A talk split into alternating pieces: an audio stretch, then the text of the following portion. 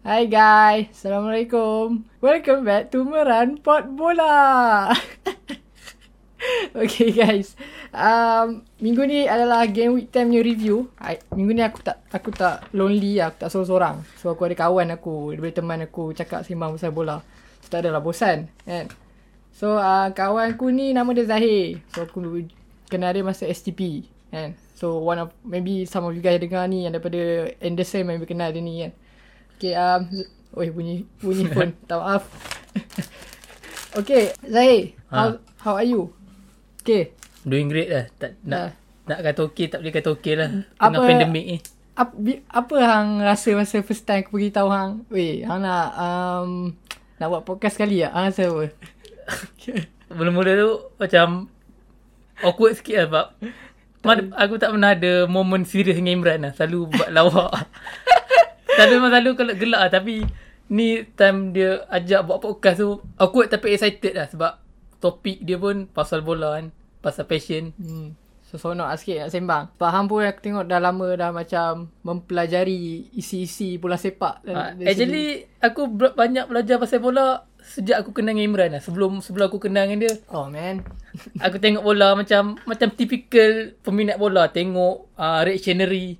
So bila aku kenal Imran time 2017 tu, uh, dari situ aku belajar sikit-sikit lah.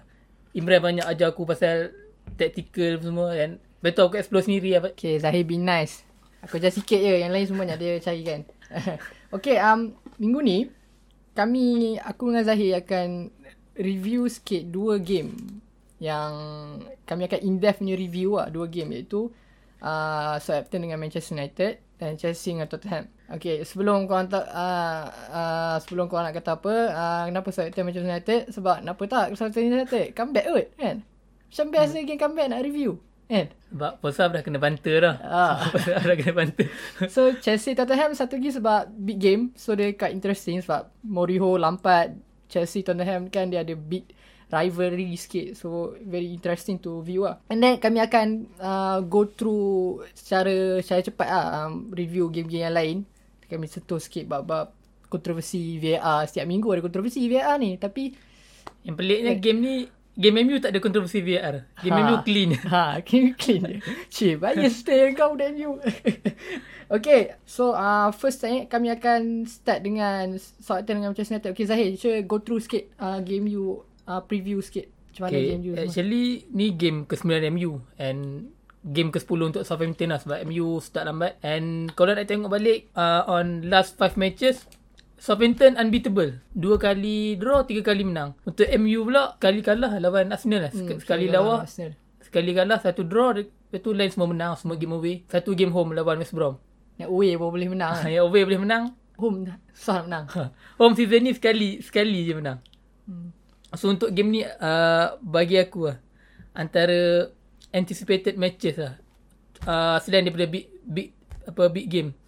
Sebab last season MU tak tak pernah menang dengan Southampton. Draw dua kali dekat home dengan away. Ha tengok ah yang game home lepas lockdown. Yang uh, Ah, tengok- tengok- yang dalam ini. Ah, tengok, go oh, above sakit hati.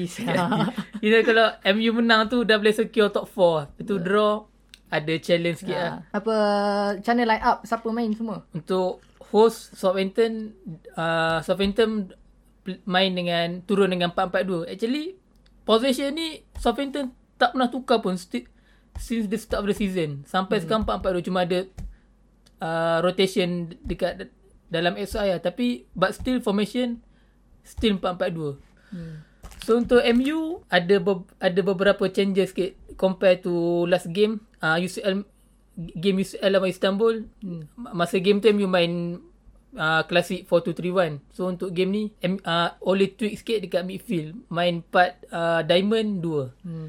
so back 4 uh, compare dengan last match still sama. Avan Mizaka Lindelof dengan Maguire left back Talas So dekat midfield uh, kita tahu oleh tweak dekat uh, midfield daripada main double pivot kepada lone six Matic. And untuk lagi dua center midfield Hmm. Donny dengan Donny Donny dengan dengan Fred, uh, Bruno as a 10 Greenwood dengan Rashford up top. Hmm, menariknya game game ni um, ada orang cakap yang Ole akan letak apa light up steam yang light up sama lawan Lawan, Istanbul tu. Tapi ada cakap yang sebab masa game lawan Istanbul ni yang aku perasan um, midfield dua uh, Fred dengan Doni tu depa agak terlalu loose sikit dalam dari segi compactness dalam nak mereka nak defend sebab tu masa second half lawan Istanbul tu Emi banyak kena serang dan sebab the gap hole between the line of defense four, back four and the midfield is is so much. So is that's why Ole put Matic sebab uh, EPL is another beast, another Intensity. intensity dia lain, dia pressure lain. And mati dia disiplin dalam in possession lah. Lagi lagi Southampton kan dia punya pressing, Pressing, one of the best dekat liga kan. How apa apa yang menariknya game ni? I mean like apa Ma- Matic improvekan midfield tu? Sebab sebelum ni uh, sebelum game tu Doni dengan apa Fred, Fred. Ni ada Matic apa give So bila Matic ada nampak stability in midfield tu nampak stability dalam midfield. Matic boleh stop transition, boleh re- retake apa retain possession. And for some occasions Matic akan drop in between the centre backs to create numerical superiority. Macam kita tahu MU selalu main play on from the back.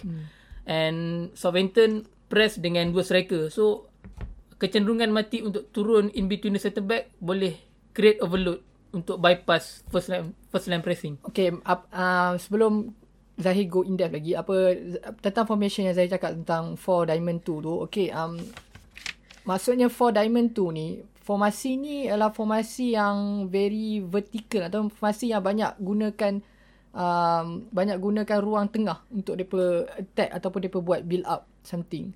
So mostly masa first half lah game ni MU punya uh, wing area tu mostly patutnya fullback kena dominate lah sebab uh, diamond punya formation ni dia kalau wide area memang dependent on fullback. Kalau fullback kau jenis agresif untuk naik so kau boleh conquer game tu. Tapi kalau tak dia jadi satu loophole dalam kau punya formasi dan orang boleh ambil take advantage. Contoh macam gila Arsenal yang hmm. itu kan.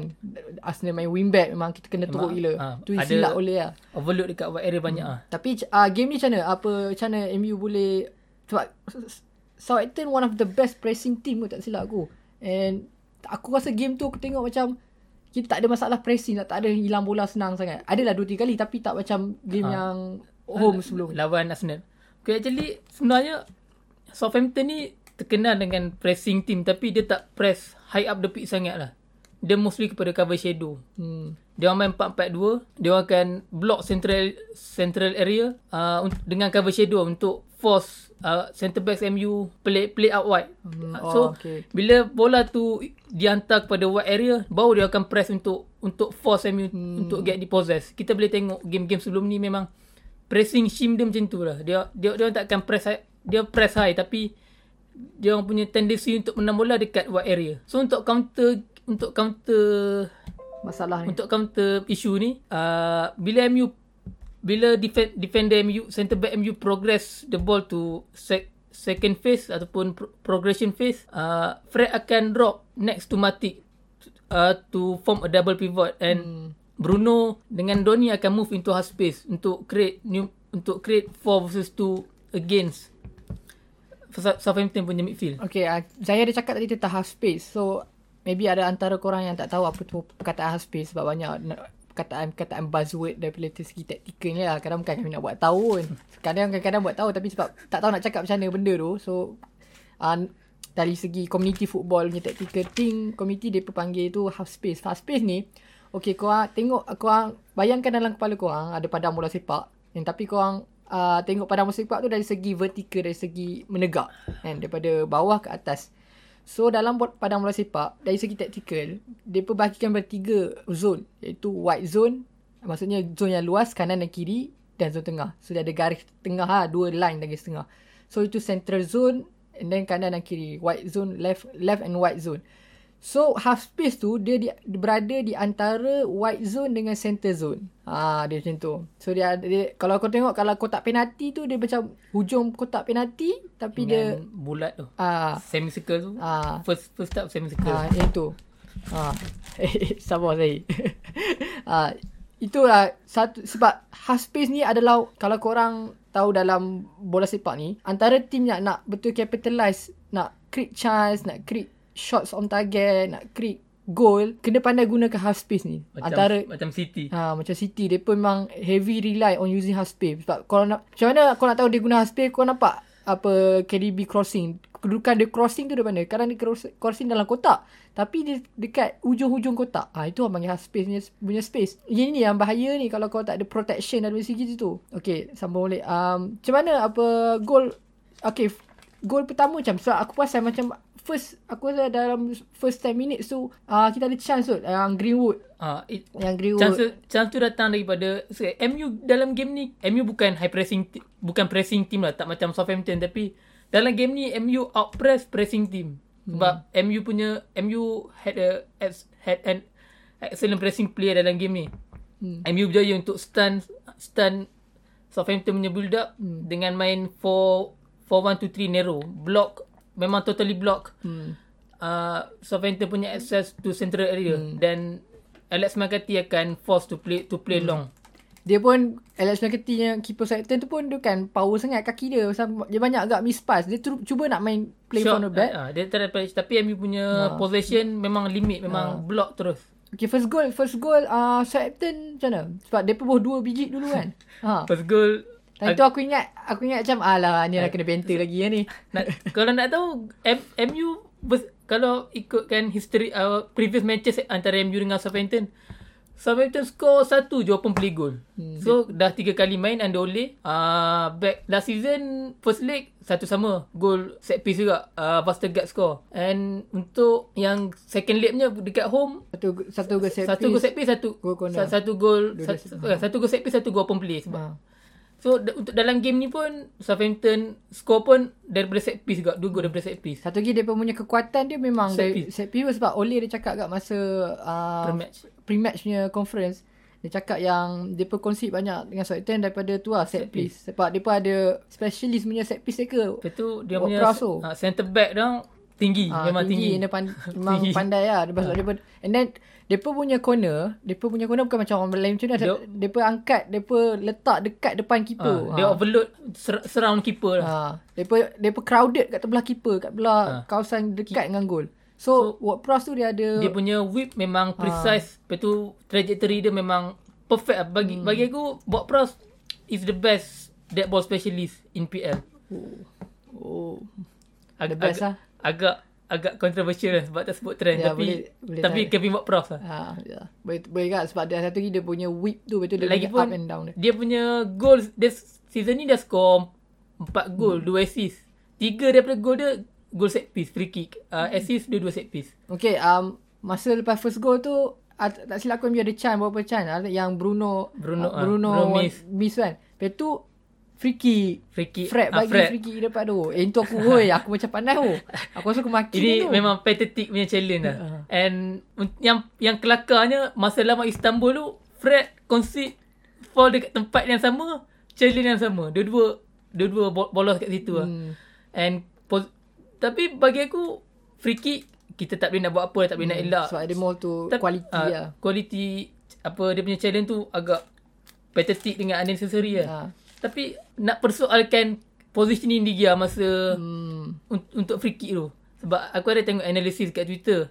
Ada keeper punya Ah, ya. keeper punya analisis lah.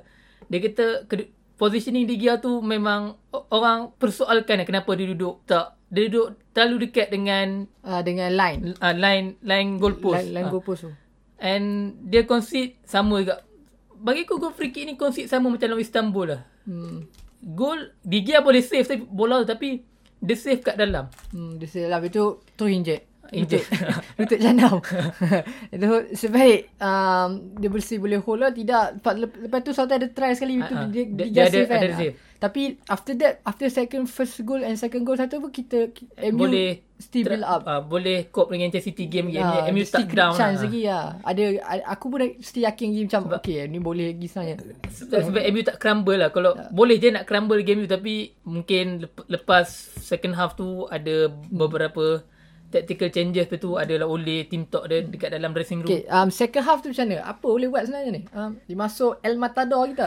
Okay, benda paling obvious boleh yang yang boleh dilihat lah, untuk second half MU buat masuk uh, Dean Henderson memang patut pun buat masuk hmm. Digia consider Digia injured MU buat keluar Greenwood buat masuk Cavani untuk MU tu uh, oleh tweak lagi uh, formation untuk second half daripada 442 diamond kepada 4231. Hmm, uh, selalu dia uh, main. Back four still sama and kali ni Fred drop into a double pivot with Matic. Uh, number 10 still Bruno Fernandes. Rashford on the left, Bruno on the right, Cavani up top. Hmm. So, apa Cavani bagi pada di- MU punya attacking? Oh. Cavani bagi dynamic adalah MU punya attacking. Dia buat banyak banyak run, banyak ni lah, creative movement lah dalam hmm. dalam kotak and bagi aku dalam game ni bukan kita tengok Cavani banyak orang tengok Cavani dia punya penetrative runs, dia punya finishing like poacher tapi yang paling underratednya dia dalam game ni dia punya tendency dia untuk drop deep untuk hmm. bantu defense. Tak silap aku game ni dia banyak buat recovery. Ha, dia dia, dia dia satu lagi yang aku tengok dia dia punya intensity dia pressing untuk orang yang umur 33 3. tahun tu dia macam wow. Dia like aku rasa dia punya pressing atau dia punya recovery ball tigan sampai ke belakang ha. better daripada Martial. Betul. Memang aku macam Oi dia ni gila banget Dalam game ni dia, dia nampak sharp lah dia, ha. dia, dia tak static macam Martial kan ha. dia, dia akan Dia sekadar drop deep dia, dia, dia pun boleh provide width Dia tukar hmm.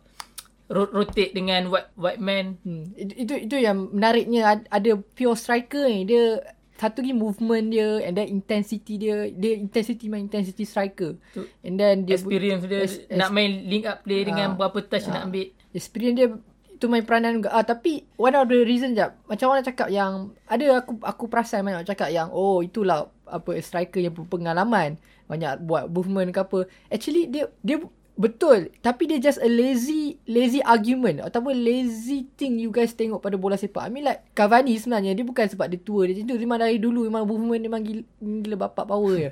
Eh, sebab tu dia jadi macam tu.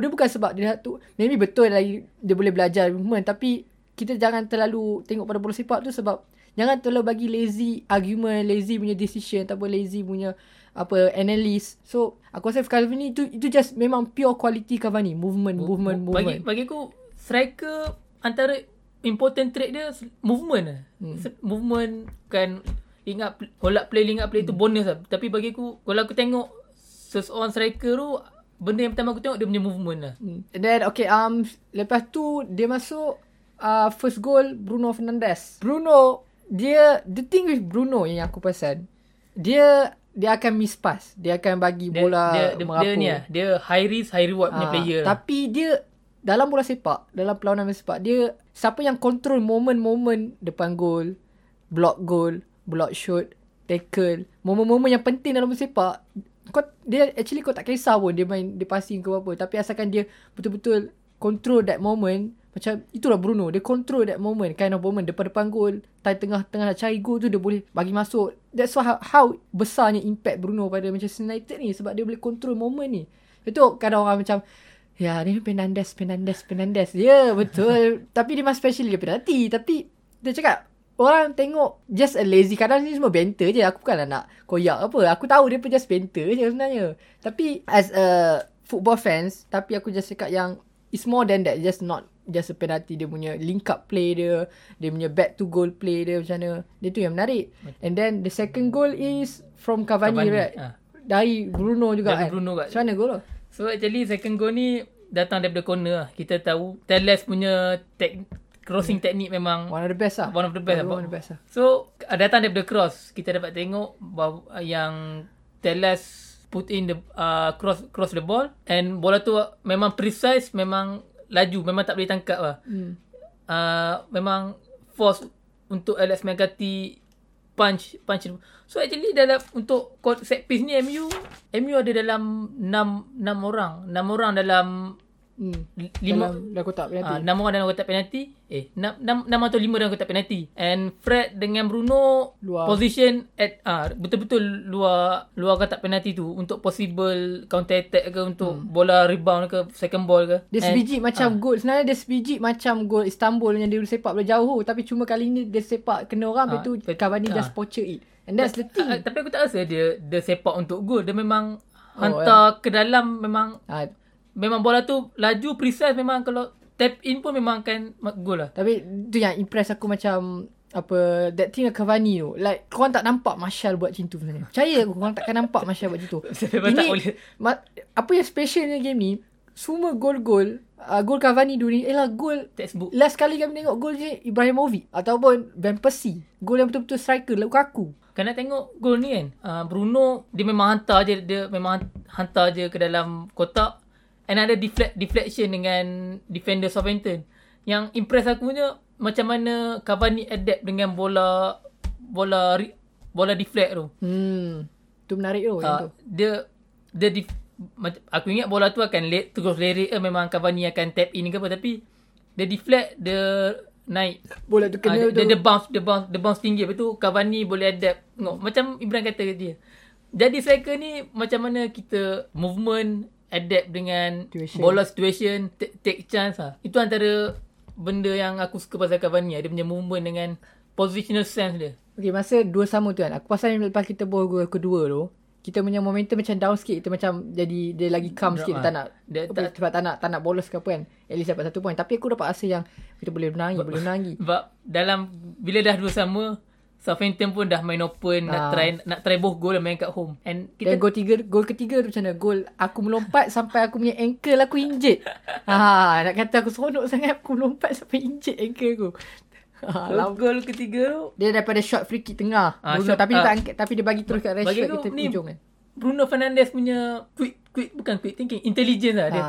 Dia tahu yang Southampton defend deep memang ram, ram, sebelah orang dalam kotak also memang Susah kalau lah. hantar kat Maguire pun memang tak ada buat apa memang akan so dia quick free kick kepada Rashford and ini aku aku ada ulas pasal movement Cavani kat Twitter aku. Cavani actually dia start from the from the top of the box bila bola tu sampai kat Rashford. Dia aku, aku rasa dia mesti terpandang yang Rashford ada dongak kepala ke atas Ah, dia tengok memang dalam kotak. Dia cut inside Ah, kan. Bila dia nampak je Rashford pandang ke atas dia terus dia dia, dia Terus start. run.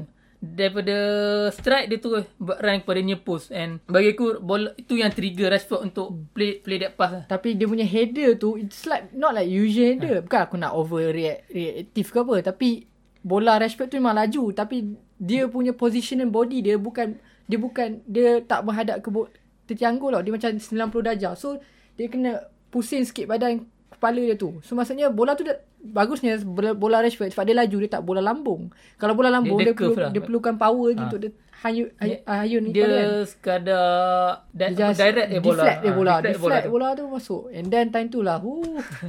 Seronok lah. Lama tak kena gol-gol lalam ini. So bagi aku macam body orientation Cavani ni mesti ada kena mengena dengan sebab aku pun tahu yang Cavani ni ada ambil kelas ballet. Wah, ya yeah, ya. Yeah. Aku dah dengar je tu. Aku rasa tu sebab, Sebab sebab tu dia- dia fit ah. lah tau. Sebab tu dia Dia fit flexible. dia dia punya badan body orientation dia memang Maybe kot. Ha, mungkin Ya. sebab sebab ni dia punya dia punya movement semua. Tu menarik pula uh, top-top player ni. Mereka ada benda yang mereka boleh improve. Dari, mereka ambil pada sukan lain. Mereka improve Dia sebab seperti ballet. Source daripada slam bola lah. Hmm. Oh, so so that's that's it like 3-2 uh, MU, MU menang tadi tu. So man of the match sekarang siapa? Cavani Cavani lah. Cavani obvious obvious. Cavani lah. Obvious Nak Cavani tengok lah. player lain pun Hmm. tak tak tak tak tak yang menonjol Set macam Cavani. macam lah. Cavani Ah. lah. Tapi up, um, aku setuju juga pasal Cavani. One of the satu lagi player yang aku rasa uh, aku rasa a macam deserve a is Donny van der Beek. Donny Ah. der Awal-awal tu ah. macam dia struggle sikit tapi dah lama tu Donny Donny van der Beek ni player yang keep it simple lah. Hmm. Kalau tengok game dia dia takkan ambil touches lebih 3 4 touches. Hmm. Dia akan main 1 2 lepas tu dia press resistance sekali. Hmm, okay. Itu itu yang itu yang menarik. Donny dia punya tight space, dia punya intelligent of play, dia tahu nak dia- pegang bola bila nak pegang bola. Dia graduate daripada Ajax School of Football lah. So it makes sense lah. Okay, that's all. Oh, lama juga kita pasal MU ni. Oh, ni seronok sangat memang jadi macam ni lah. Sorry ya guys. Okay, tak apa. Kita next kita dulu pada Chelsea versus Tottenham. Say, okay, Chelsea versus Tottenham ni menarik sebab okay, game ni memang kosong-kosong. Ya, yeah, takkan kau nak review game tak ada gol. Ya, yeah, aku tahu. Tak apa aku buat cepat. Tapi game ni menarik bagi aku yang aku aku dengan Zahir suka bab-bab taktikal ni. Apa yang menariknya Mourinho cara Mourinho newlify Chelsea, Chelsea punya punya track. Okay, macam okay, line up macam uh, line up Chelsea uh, keeper Mendy, Thiago Silva, centre back dengan Zuma and then kiri Chilwell, kanan James and then dia pemain 4-3-3, midfield 3 Kante, Mount dan Kovacic and then depan dia ada Tammy Abraham, uh, top and then kiri Werner and then kanan adalah Ziyech. And then Tottenham pula dia pun tak ada Alderweireld. So aku pun tak tahu injured. So dia letak Joe Joe Rondon ke? Joe Ro, Joe Roden tu nama dia Rodon. Roden dah aku terkejut macam Player baru kan Sebab ni. Moriho memang suka macam tau. Dia suka letak player yang hang tak kenal Dalam big big game. Tak lagi player tu akan perform. Lepas tu lepas tu hilang tu Tapi game ni spoiler lah Dia tak perform pun. Dia nasib baik. Banyak agak benda yang patut Uh, dia tengok balik aku rasa And then okay First macam biasa uh, Loris keeper Tengah Dyer dengan Jordan And then kanan Aurea Kiri Regulon Lepas tu midfield 2 Atau midfield 3 yang boleh cakap juga um, Sissoko Hoiberg Ndombele Lepas tu Kane top kan, uh, Kanan Son And then Bergwijn Kiri Okay, apa yang aku rasa menarik je game ni? Uh, macam mana uh, Mourinho uh, nullify Chelsea punya uh, wing play ataupun Chelsea punya half space play macam aku cakap tadi. Bahagian half space. Maksudnya macam mana? Dua center midfield ni uh, iaitu um, Hoiberg dengan uh, Hoiberg dengan Sissoko. Sissoko main midfield tengah kanan and right, center mid. Okay, bila Chelsea serang pada kiri, kita nampak positioning apa positioning Sissoko ni dia masuk antara dia jadi dia duduk dekat antara center back Dengan right back. dengan right back. So dia duduk antara dua tu. Itu menarik sebab benda tu lah dia, dia jadi macam dia jadi macam back five balik. Kan? Dia jadi macam back five. Tapi sebenarnya dia macam orang panggil half back. Ha, ada orang panggil half back. Tak tahu, just buzzword aku tak tahu lah. Buat, buat pala tahu macam mana. Tapi orang panggil half back mostly. Time tu. Okay and then apa yang bagus dengan benda tu. Dia nullify Chelsea punya track dari segi belah tu. So Chelsea tak boleh nak buat penetrative run. Tak, tak boleh nak, buat macam De Bruyne nak punya run. overload. Ha, overload tak, dia tak boleh buat underlap. Ha, betul. Kalau pula bola Chelsea serang belah kan belah kiri Tottenham iaitu belah Ziyech atau belah Regulon, Hoiberg pula buat macam tu antara Dyer dengan Regulon kan. Itu itu yang buatkan Chelsea struggle sikit nak break down dia ni. And then tapi dia ada of, of course dia ada cons dia benda ni. Bila uh, Sissoko ataupun Hoiberg balik pergi ke tempat antara centre back dengan right back ataupun centre back dengan left back, uh, dia akan dia akan bagi satu uh, kosong lompong loop hole dekat tengah tu. So dengan lompong loop hole tu apa uh, Son akan turun ataupun Bergwijn akan turun ataupun Dobele Kane. So dia jadi fall, dia jadi dia jadi low block. So dia jadi lagi bawah. So susah bila Susah nak susah so nak, nak, counter. attack lah. Ha, so ini ini yang one of the reason yang Spurs susah nak create chance game tu. And so game tu memang in terms of chance ada couple chance yang worthy or go macam last minute tu macam uh, Giroud boleh bergol masa apa Joe Roden silap tanduk belakang ke dia silap passing belakang. Banyak kali ada dua kali ke pesan. So, bagi aku dalam game ni aku dapat tengok yang apa apa Mourinho punya plan untuk block Kante at all cost lah untuk kita tahu yang Lampard selalu main play off play out from the back. So untuk untuk counter issue ni Ndombele MU uh, Spurs defend 4-4-2. Hmm. uh, Ndombele dengan Kane up top lah. And untuk stop Chelsea daripada play up from the back, Ndombele memang stick dengan Kante lah. Kita dapat Kante main as a, as a lone six, as a at the best of the lah. midfield lah. And bagi aku Kante in term of the ball dia in term of intelligent untuk main sebagai seorang six dia memang Yeah. dia memang up, up to date lah. Aku tak setuju lah. tak, tapi aku faham Zahir punya um, Dia, dia bu- bukan bukan dia tak boleh main, dia boleh main tapi dia tak dia tak macam dia tak macam Ah, Busquets lah tu dah agak kan. Budak-budak Busquets, budak-budak La Masia biasa Dia, ni. dia, dia tak macam Busquets dia tak, dia tak macam bagi aku Hoybier pun boleh uh, Trill main as a six ah, Bagi aku game tu Kante memang okey sebenarnya. Cuma apa betul tapi is the problem with this this Chelsea team is um they having a problem of breaking down a low block team. They always having problem that sebab mostly I think they need a player yang boleh spread. I mean like Ziyech okay dia boleh final ball dia baik tapi sebab dia main kanan kan. So dia kadang dia drift inside. Satu lagi dia ni one footer. So kalau tutup tengah tu dia bila dekat inside dia jadi susah sikit nak create. Tapi tu lah Chelsea dia pun having a problem. Aku suka lagi kalau Chelsea main 4-2-3-1 daripada 4-3-3.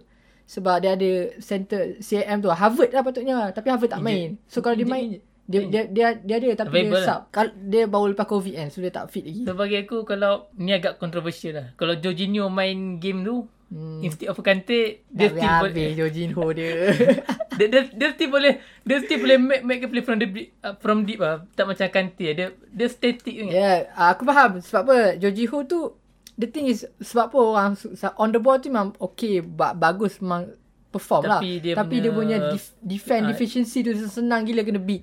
Ha, Kalau dia Dia kalau main game tu memang kena. Memang kena dengan Dobele. Satu lagi cakap pasal Dobele. Fuh, dia one of the best lah dalam game tu. Aku in, in tight space. Oh, gila bapak. Kalau ada satu video tu um, dia kanten dengan Silva trap dia dia. dekat kat belah hujung kan. Dia, Dia, dia lepas ah, kan. Berapa milisecond je dia, dia ambil masa untuk untuk think tu. Lah. Untuk bypass press lah. The thing with Ndombele is dia punya dia badan dia macam besar-besar bug sikit lah tapi dia pendek. Tapi Han tak boleh Han tak boleh expect yang dia boleh lenggok kanan kiri dia boleh pusing 360 dengan Aku rasa dia punya lutut dia special sikit Dia kot. punya bo- dia punya body, orientation ha, lah. Body orientation dia tu memang menarik lah. Itu buatkan dia dalam tight space dia antara player yang susah nak press sebab dia tahu dia punya special awareness dia dia punya awareness sekeliling dia memang power. So dia orang nak press dia dia tahu nak pergi mana.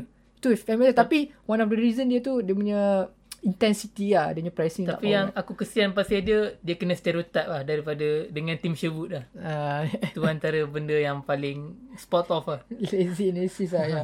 Okay um tu jadi kosong-kosong. So game tu itulah aku nak sebutkan yang yang menarik. Satu lagi aku, teringat game ni uh, aku teringat pasal game MU lawan Liverpool dulu masa Mourinho kat MU. Menang masa, 2-1 lah. Tak tak masa kosong-kosong home yang dia save reflex laju kaki tu. Ha yang tu dia jadi macam tu lah.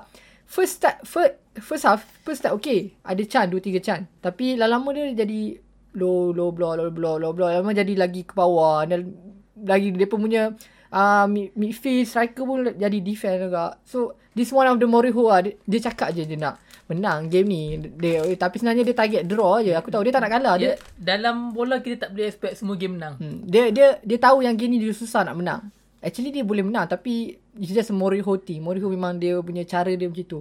Very pragmatic. Okay, so itu game Chelsea dengan Tottenham.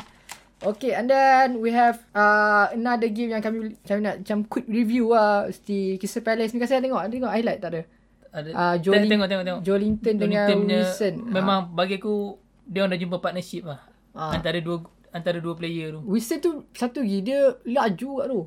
Dia la- memang laju. Satu lagi dia punya strong. Satu Dia- lagi dia sedap punya- ada Joelinton yang dia boleh hold up bola, boleh header. Jolinton dia dia memang bagi aku dia underrated ball carrier. Dalam game ni aku dapat tengok yang berapa kali dia carry bola daripada deep sampai atas. Yang gol kedua, kedua ke?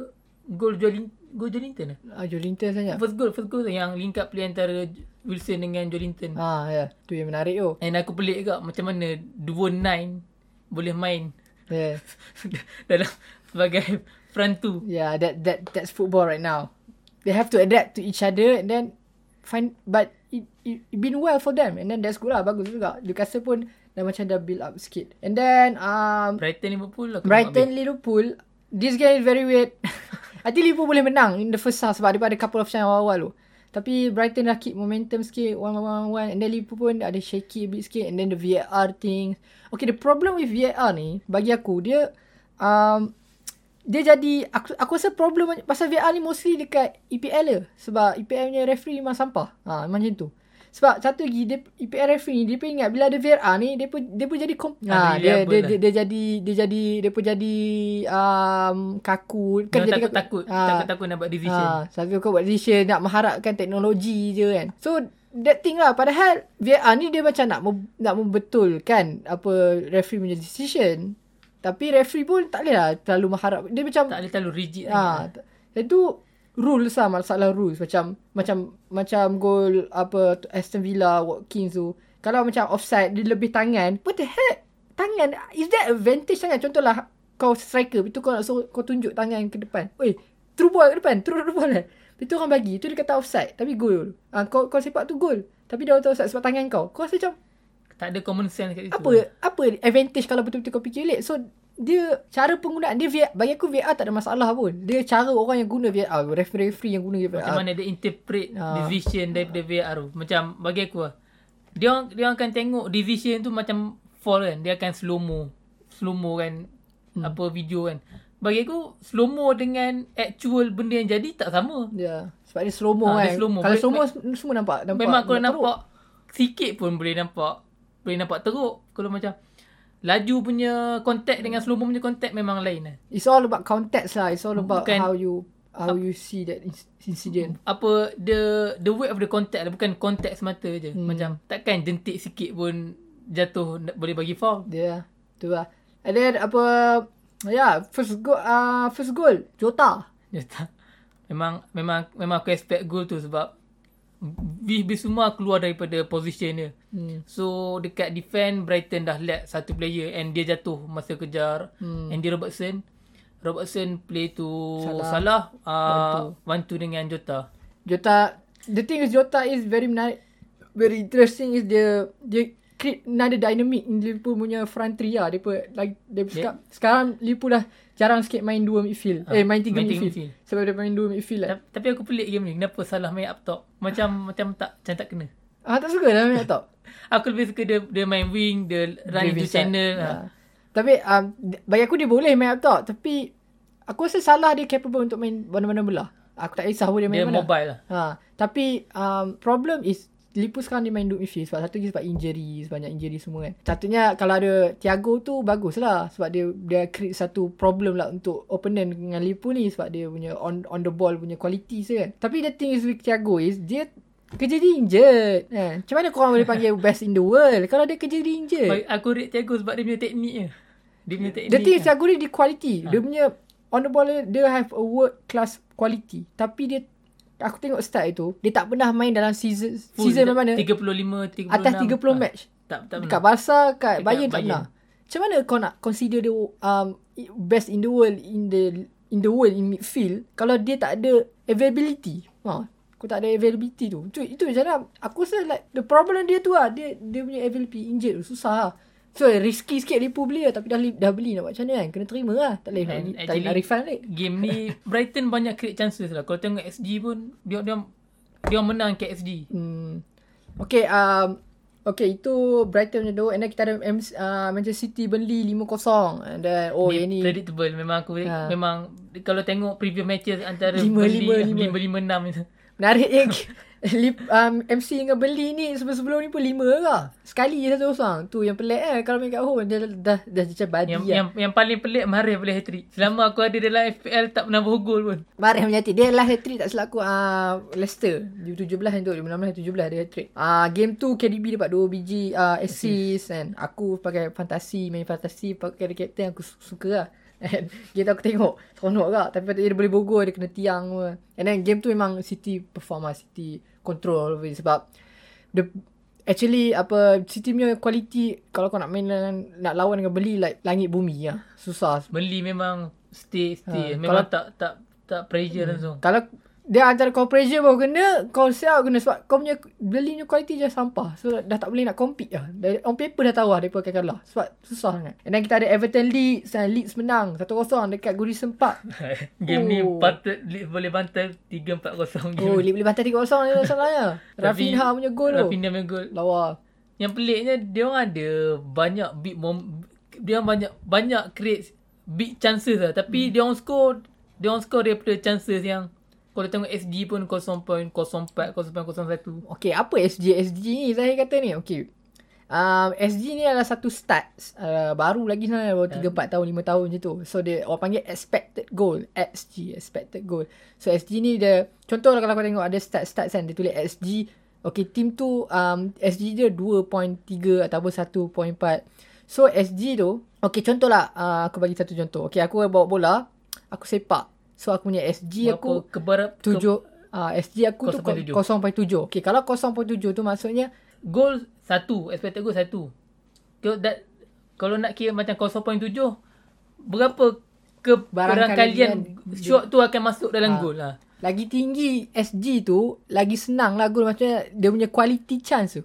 Sebab SG ni dia punya uh, dia punya apa panggil apa dia tujuan dia ialah kita nak tahu chance quality dia tu. Besar tak quality. Kadang dia macam-macam chance ada dalam bola sepak ni. Kau sepak dari jauh dari tengah-tengah padang keeper dapat tangkap. On Dia target kira- dia kira chance ha, juga. dia kira shot juga. Dia kira shot juga. Tapi kita nak tahu quality quality shot tu. tu. Quality, quality, quality shot tu adakah akan berakhir dengan gol ataupun Ha. tak? Satu lagi lagi dekat dengan tiang gol tu lagi besar lah SG dia. Lagi tinggi lah macam, kualiti macam dia. penalti. Penalti saja 0.75 tengok tengok model ada Tengok model 0.6 lah. Okay itulah SG. Kalau korang tak faham ah try lah Google semua ada. Kan? Okay and then apa kita ada West Brom dengan dengan Sheffield United. West Brom that is the first win dapat dapat 1-0. Sheffield United pun dalam game ni create bet- better and many chances. Yeah. Yeah. Aku I was hoping yeah, that uh, Sheffield United could win the game but they, they, they didn't capitalize. They lost. Hmm. Dia orang kalah. Satu tak silap aku ada start yang aku rasa macam gila punya start adalah um, Pereira punya uh, player West Brom West Bromwich dia dia create chance 9 chance one of the ba- paling banyak uh, season 9 chance satu game tu memang gila lah. and then Arsenal dan Wolf uh, by the way get well soon uh, Jimenez kalau korang tengok video dia belaga kepala Horrendous lah. oh, Horrendous injury. bunyi kuat oh fracture Memang otak dia kepala Jimenez jatuh tu collapse lah. Ha, tu Tak- tak lah, tak, tak ada apa lah. Memang takut tu. Rasa macam boleh mati tu. Tu bahaya tu. And then, yang satu lagi yang aku pelik. David Luiz dah berdarah gila. Kenapa Arsenal still nak bagi dia main? Aku rasa bola sepak adalah satu sukan yang betul-betul kadang tak jaga safety player. Sebab concussion bukan benda lawak tau. Bukan benda kecil tau.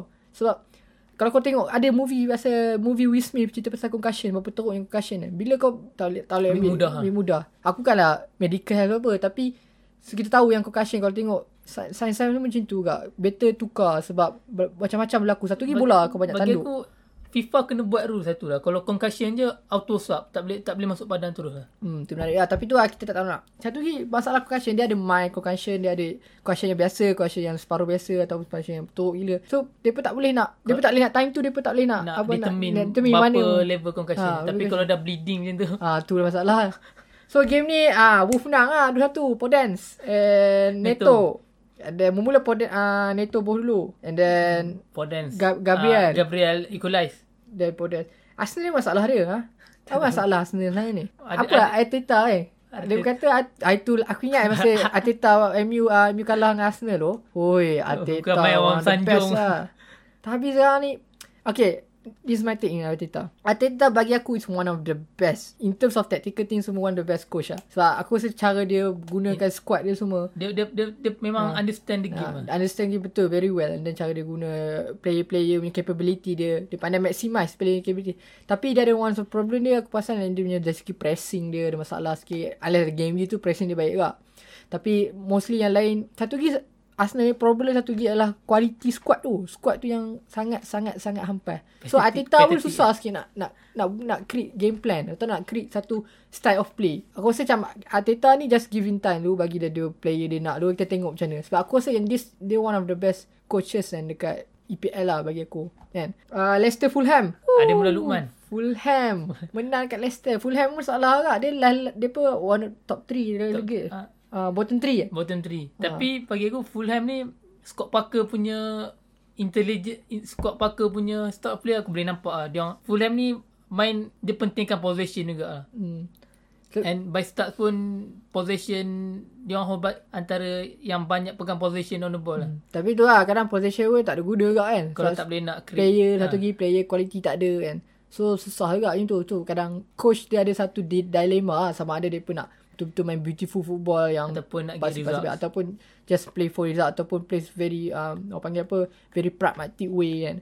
Dia dia itu one of the dilemma yang coaches facing lah yang aku perasan. And dalam game ni aku tak aku tak sure yang Fulham main dengan ada lone nine ke tak ada sebab in when out of possession dia orang akan defend dengan 4 5 1 4 aku rasa dia Mitrovic tak ah, main, Mitrovic tak main. Dia, ah, dia main 5 1 4 bagi aku agak agak pelik lah tak ada striker Hmm.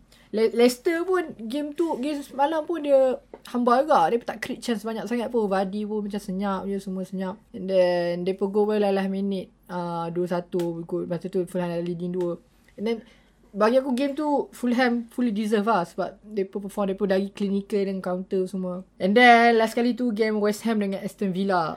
Oh. agak kontroversial Grealish. Oliver Watkins last kali aku punya FPL Grealish. Okay, uh, game ni um, aku dah tengok sikit. Itu aku tengok Grealish punya highlight kan. Like, uh, aku tengok Grealish like. Aku rasa Grealish punya improvement daripada season pass ni like memang skyrocket memang nampak ah Memang nampak gila lah. Memang dia, aku rasa dia one of the best player in the league. Bagi aku, maybe dia top 10, Frank. Ataupun top, Top. 7 apa. top ah, bagi aku dia Middle dia, club dia punya- dah age Kevin De Bruyne lah dalam in term of in term of creating chances Oh. Ah, masih yes. Seven tak bukannya bukannya as overall player uh, KDB still clear but kita nampak improvement Ya. yang Grealish had Grealish yang tengah hadapi sekarang ni memang nampak Ya, sebab satu lagi dia main dengan team yang cikai. And then dia lah the focal point of The attack. Uh, the attack. And then every attack yang go semua daripada dia. Mostly semua daripada dia. So you can see how influence, big influence is him. And then this, dia orang cakap yang Grealish ni one of the Rolls Royce player. Dia dia ni uh, susah sikit. Bukan dia kalau kau nak cakap yang dia boleh dia bagi aku in terms of quality dia boleh masuk any team in the world. In terms of quality dia. Tapi in terms of intensity dia of the ball dia tu debatable. Dia, Dia bagi aku Hazard vibe lah. Ah. Hazard Hazard dia punya time, influence ah, dia dalam influence satu team macam Hazard Chelsea tu kan. Satu lagi rasa um, team rasa dia suitable team aku masuk kalau top 6 lah. Rasa mana dia rasa rasa paling okey. MU lah. Oi, mana boleh. Dia tak buat lah. Kena buang Martial dulu lah.